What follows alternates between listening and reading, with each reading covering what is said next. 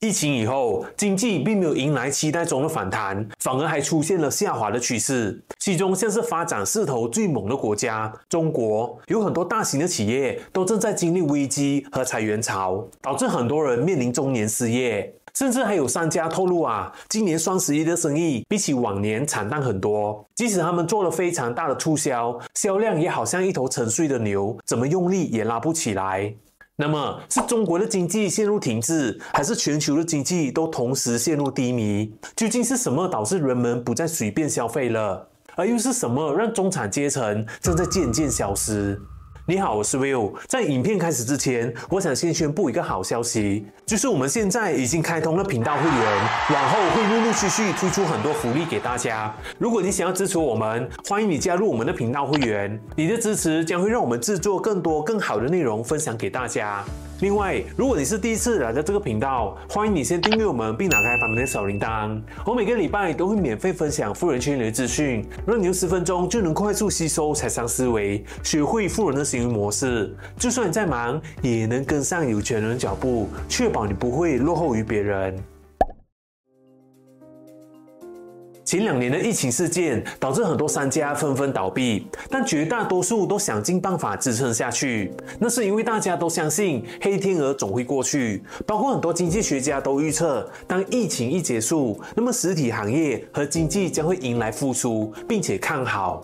我们都知道，在疫情期间，由于美国大量印钱放水，每个人手上都很有钱，但是却没地方消费。而能体现出这个现象的，就是当时的股市。即使在经济遭遇巨大挫折的情况下，股市依然一片欣欣向荣。中国是去年迎来解禁的，照理来说，我们今年开始会看到明显的复苏现象，像是报复性消费，把之前没买的东西都买一买，把之前没去过的地方都去一去。随着整体消费的提升，经济也会向好的方向发展，但是现实并没有大家想的那么乐观啊！尤其是当今年的双十一数据一出来，所有人，包括专家，都被惊掉了下巴，跌破了很多人的眼镜。今年的电商巨头们再次不约而同的，依然没有公布具体的交易金额。作为市场份额最大的天猫，只公布了多少个品牌成交金额。而第二大的京东也同样心照不宣，只说成交额、订单量、用户数等等，并没有公布具体的数据。而根据第三方的报告，我们可以看到，二零一八年的双十一总交易额是三千九百五十三亿，增速为三十三点八 percent。二零一九年的交易额是六千亿，增速达到了巅峰的五十一点八 percent。二零二一年增速为十二点二 percent，二零二二是十五点六，而到了二零二三则是只有百分之二点一。虽然整体交易额是跟去年风控时期持平啊，可增速明显放缓了。在万亿规模的基础下，这可以说是基本没有任何的增长。所以今年的双十一又被称作是最惨的双十一。这也是那些电商巨头选择不再公布具体的数据、不再狂欢庆祝的原因。甚至有网友发出这样的感叹：“一觉醒来，双十一就结束了。”那么，为什么疫情之后有消费风向标支撑的双十一这么惨淡？有人说啊，这是消费者对于节日促销显得疲劳了，不再赶节日了。但是最重要的原因还是因为整个市场的消费降级了。有钱呢，还是一样有钱；没钱呢，还是一样没钱。唯一的差别是中产阶层的消失。作为消费市场的主力军，中产阶层因为大环境的影响，收入大幅下降，导致市场不再有购买力。不知道大家在年终的时候是否有留意一条新闻啊？就是互联网大厂的裁员潮。今年五月底，市场丢出一个重磅炸弹，就是阿里巴巴即将裁员百分之七的员工。而腾讯的第一季财报也显示，旗下员工相比去年少了将近一万人，裁员比例接近十八%。另外，B 站、爱奇艺、三六零等其他互联网巨头也都在半年内陆陆续续放出裁员消息，搞得一时间人心惶惶。那么这些企业到底是怎么了？为什么这波裁员潮来得这么突然且汹涌呢？其实不难理解，绝大多数企业裁员是因为公司进入了收缩周期。当业务发达、生意蒸蒸日上的时候，公司为了扩大而大肆招人；而当业务盈利减弱，甚至丧失了业务能力，公司就需要裁员，减少开销。而当那些大公司都同时裁员，大概率都是因为外部环境出现了问题。也就是整体经济下行所导致的负面影响。值得一提的是，天猫、淘宝、京东这些电商企业虽然交易额同时下滑，但有一家企业它反而逆势成长起来了，甚至创造了交易额增速的新高，那就是拼多多。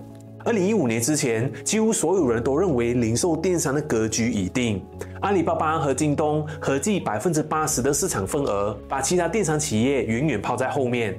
但没人能想到，就只是短短的三五年，拼多多就成为了能跟阿里巴巴、京东相提并论的电商巨头。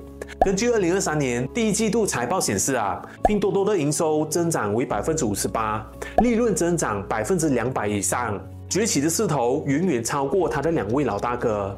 那么拼多多为何能逆势崛起呢？最大的原因就是消费者回归更理性的层面，收入变低了，变得不敢消费了，要买就买最便宜的东西。因此，主打最低价的拼多多崛起了。跟天猫、淘宝和京东不同，拼多多主打的是超低价，用超便宜的价格买到最实用的日常用品。而低价背后的原因是消费降级。这也不难理解，为什么双十一的交易总额并没有下跌，就是因为拼多多的崛起，实则是天猫、淘宝、京东等等平台的下跌，而拼多多的交易额快速增长，一上一下，所以交易总额并没有出现什么太大的变化。这一点不只体现在我们的消费上，连在一些国家行为上，我们也可以看到消费降级了，尤其是近十年来最大型的刺激经济的项目，热度也开始衰退。中国在十年前曾经提出一个可以振兴全球经济的概念，那就是从海上和陆路建立两条可以通往欧洲的通路。简单来说啊，就是中国的银行和企业出钱去帮其他国家做好大型的基础建设，从而能更好的释放自己国家过剩的产能，比如钢铁啊、煤炭啊、水泥啊、玻璃啊，甚至是港口资源等等，通过释放产能来换取一定的能源和粮食供应。对于其他国家来说，中国出钱可以帮助他们完善他们长期缺乏的基础建设，并且以这些建设为基础，去刺激当地的经济活跃起来，让他们有机会真正的摆脱贫穷的恶性循环。而对中国这个资方来说，有两个最主要的好处：一方面，“一带一路”加快了中国到欧洲的物流速度，类似于古代的丝绸之路啊，商旅想要运送货物都必须经过这条路。只是现在这条路有了非常先进的基础建设，很大程度上降低了我们从东亚到欧洲的流通成本，进一步增强了中国的竞争力。而另一方面，就算它以后发生和美国的战争，美国也无法对中国进行完全的封锁，可以说是一个非常宏观的策略。过去十年间，中国发起的一带一路计划吸引了超过一百五十个国家参与，在全球各地，我们几乎都可以看到中国的工程。不过近期却有新闻指出，一带一路的吸引力正在逐渐衰减。甚至有人认为，这个计划就快要走到末路了。其中，欧洲的大国意大利也宣布要退出“一带一路”的计划。甚至就连中国的投入程度，也不再像过去那样大手笔的借钱给中东各国了，而是大幅度的下调对外的贷款金额。中国已经不再像过去那样大手笔的投资借钱了。根据复旦大学绿色金融及发展中心的报告，最近五年，中国对外投资的金额一直在减少。根据他们的统计，二零一八年，中国一年就对外投资了一千两百亿美元，而到了二零二二年，就只剩下四百一十一亿美元了。这说明了中国的经济状况不太乐观，这让前阵子的房地产行业陆续暴雷，再加上现在人民的消费降级，像过去那种成本高、回报又慢的大型基础建设计划，中国恐怕很难再继续坚持下去。因此，网络上就出现了一个非常流行的说法，叫做“中产返贫三件套”：高额的房贷、老婆不上班，再加上孩子要上国际学校。其实我并不完全认同这个观点啊，但这三件套背后的逻辑却是事实，就是在庞大的消费和贷款之下，一旦市场的资金流发生变化，那么最先遭殃的就是有着高额房贷、收入不是太高、家庭开支却庞大的这样一群人。大家可以试想一下，底层的人想要跟银行贷款，很可能都贷不了多少钱，因为银行看不上；而有钱人贷款也不怕还不上，甚至他们都不需要去借钱。那么银行的生意从哪里来呢？就来自中产阶层。什么是中产？关于这点，不同地区都有不同的标准。在台湾啊，只要家庭年收入在三十七万到一百万台币之间，就属于中产阶层。中国是年收入十万到五十万人民币，而香港的中产阶级年收入则是十一万到三十四万之间。马来西亚是六万至十三万马币。经济景气，那么贷款多少都没问题。可一旦经济不景气，市场资金一断裂，那么最先遭殃的就是中产阶层。在中国，房地产是一个很重要的角色。只要房产下跌，那么将会给其他行业带来巨大的影响。我有一个朋友啊，他跟我说，他三年前在中国内地买了一套一千万的房子，直接首付两百万。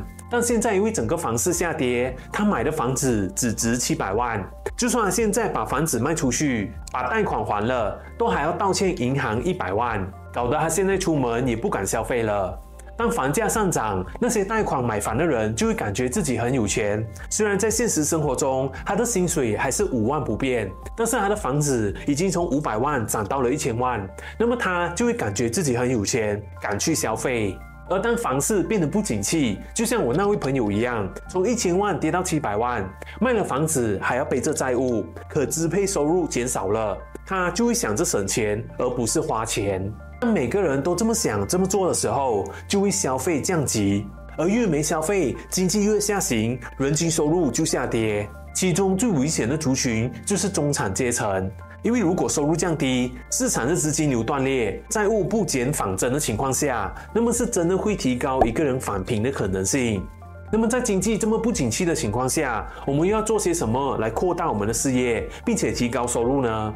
创业者要如何逆袭，甚至于要如何预见未来的趋势，做到趁势而上？这些都在我的轻资产线上教学里有说到哦。有兴趣的朋友可以点击描述栏里链接去报名哦。这个教学是完全免费的。总而言之，在这样的大环境下，有钱呢还是一样有钱，没钱呢还是一样没钱。唯一的变化就是消失的中产阶层，他们变得不再消费，或是低价消费。同时，低价消费也是市场的一个重要信号。这说明了消费者更在意的是把钱花在刀刃上，不随便花钱。而不管是因为大环境的不景气，或是消费者自己心态上的变化，大家的消费已经从之前的疯狂回归到更理性的层面。最后啊，你现在是属于理性消费，还是因为手里的钱变少了而不敢消费呢？你认为明年经济是否会好转，还是会持续低迷下去？欢迎在底下留言跟我分享你的看法哦。那如果你有从今天的影片获得一点价值的话，希望你能帮我点赞并分享出去，把这价值分享给你身边的人，让他们也能跟你一起成长。如果你喜欢经济趋势和创业赚钱的话题，也欢迎你订阅我们并打开旁边的小铃铛，因为我们创建这个频道的目的就是希望透过分享高价值内容，帮助你打开格局，打破贫穷思维的。好了，今天的影片就到这里，感谢你的观看，我是 Will，富人俱乐部，我们下个礼拜见。Bye.